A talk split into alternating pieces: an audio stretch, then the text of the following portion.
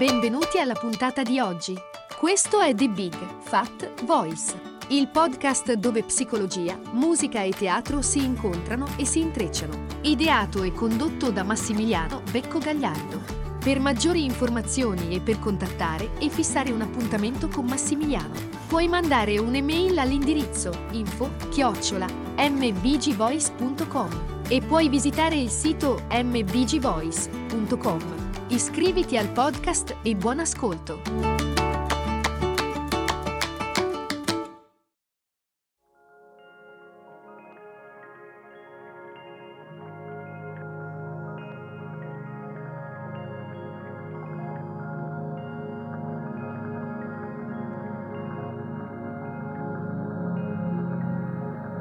L'argomento su cui eh, ci concentriamo oggi è proprio la eh, condivisione. Eh, ci sono vari tipi di condivisione tra eh, partner, compagni, eh, marito e moglie, amici, colleghi di lavoro. Un modo sicuramente è eh, condividere mm, interessi comuni, attività, eh, condividere le proprie idee.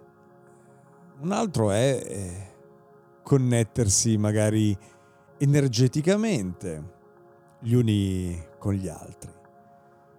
E un altro modo ancora è centrato proprio sullo scambio emotivo eh, un, un, altro, un, eh, un, ulteriore modo di eh, connessione tra persone che vivono magari nello stesso ambiente, condividono il rapporto lavorativo o sono legati da una relazione sentimentale, è legata anche alla soluzione di conflitti alla risoluzione di malintesi eh, o di fratture, di separazioni. Beh, eh, quest'ultimo eh, scambio viene chiamato eh, tecnicamente il processo di riparazione e mh, mm, eh, ho in mente di eh, creare una puntata dedicata eh, apposta al processo di riparazione successivamente.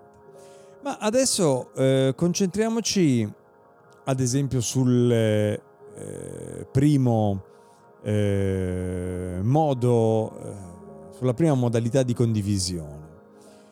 Eh, questa con- la condivisione di mh, mm, eh, attività, interessi, idee, questa connessione energetica che si può creare eh, tra persone che vivono, condividono un, un, ambiente che può essere l'ambiente lavorativo o eh, magari condividono eh, appunto una relazione che può essere una relazione di amicizia, può essere una relazione emotiva, sentimentale. Beh, ehm, questo primo momento, meccanismo di condivisione include eh, lo scambio di idee, di interessi comuni, di attività, ma al di sotto c'è un altro significato, un eh, non verbale, un non detto. E questo non detto è una connessione eh, di amore. Può essere molto semplice, nel senso che magari è bello stare insieme, ci si sta, si sta bene, è il motivo per cui ci troviamo a condividere delle relazioni, a vivere delle eh, storie d'amore, mh, mm, o si creano amicizie, o a volte si creano anche legami eh, lavorativi. Beh, è bello stare insieme, soprattutto se eh, esprimere mh, a parole magari le proprie emozioni all'inizio magari crea o creava del disagio a uno o a entrambi i, eh, gli elementi di, di, una coppia o di una relazione. Beh, in alcuni casi è anche l'unica forma eh, di comunicazione possibile con una certa eh, continuità. Questo tipo di condivisione non verbale viene messo alla prova quando uno dei due o entrambi vivono un momento di crisi, per esempio un problema di salute, un problema economico, un problema con i figli, un problema sul lavoro, oppure ci sono dei conflitti emotivi che non sono stati risolti. E allora per affrontare tutte queste difficoltà eh, diventano necessari degli altri strumenti e sicuramente una comprensione più profonda. Questo richiede che entrambi gli elementi debbano mettersi, tirarsi sulle maniche, imparare a connettersi comunicando il proprio vissuto, altrimenti questa relazione ne soffrirà inevitabilmente.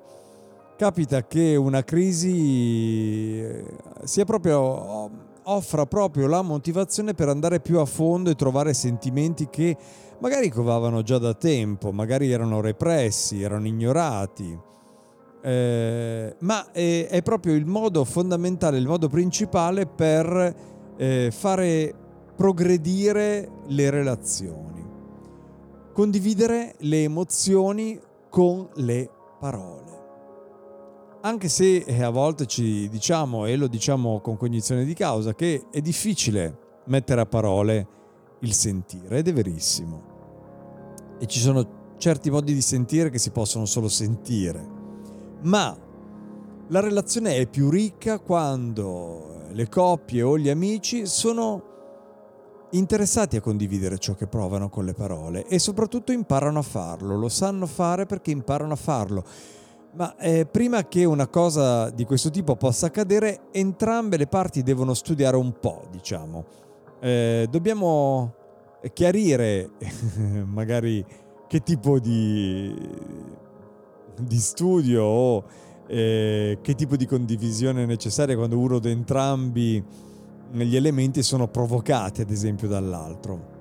È una situazione magari più difficile che richiede capacità specifiche, specifiche quando magari ci sono eh, dei nodi eh, più profondamente eh, connessi, ma eh, l'apprendimento di cui parlo è il modo in cui ci esprimiamo. E il modo in cui comunichiamo le nostre varie esperienze e interazioni, come hanno avuto peso su di noi e come hanno eh, un impatto appunto su di noi le sensazioni e i sentimenti che ne derivano. Dato che eh, per molte persone l'insicurezza o la non abitudine o a volte la riluttanza ad aprirsi eh, emotivamente eh, eh, giocano un, un, un, ruolo molto importante, altri invece sono quelli che eh, vengono definiti eh, proprio analfabeti emotivi, cioè magari per un motivo o per l'altro, per la loro storia familiare, la loro storia educa- educativa, in questo campo non è eh, stato sviluppato proprio un alfabeto, un'alfabetizzazione della comunicazione eh, emotiva. In questo modo sarà di aiuto certamente creare un'atmosfera accogliente, invitante, sicura. Per preparare il terreno alla condivisione, che è quello su cui ci concentriamo pre- prevalentemente in questa puntata, eh, preparare il terreno alla condivisione è fondamentale, per farlo è importante sintonizzarsi, proprio entrare in sintonia sulla natura dell'altro, avvicinandoci all'altro con un atteggiamento di invito piuttosto che pretendere una disponibilità o una comunicazione. La disponibilità viene da noi, la disponibilità ad ascoltare, con un cuore aperto, senza avere già in mente un obiettivo. Stare in ascolto. Quando ascoltiamo qualcuno che esprime il suo vissuto, viene la tentazione di fornire soluzioni, specialmente se il suo dolore ci fa magari sentire a disagio, se vogliamo che l'altro sia diverso da come si racconta. Beh, dobbiamo anche essere pazienti e dare l'occasione alla persona che abbiamo di fronte di aprirsi nel suo modo, in modo proprio. eh, può essere d'aiuto magari ritagliarsi del tempo da dedicare alla condivisione, perché è facile perdersi nei dettagli pratici della vita e rimandare questo aspetto. Lo facciamo un altro giorno, lo facciamo domani.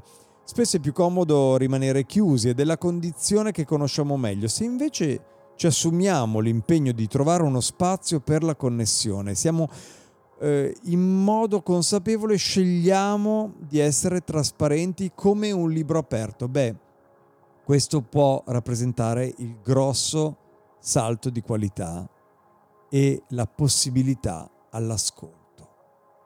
Grazie e alla prossima.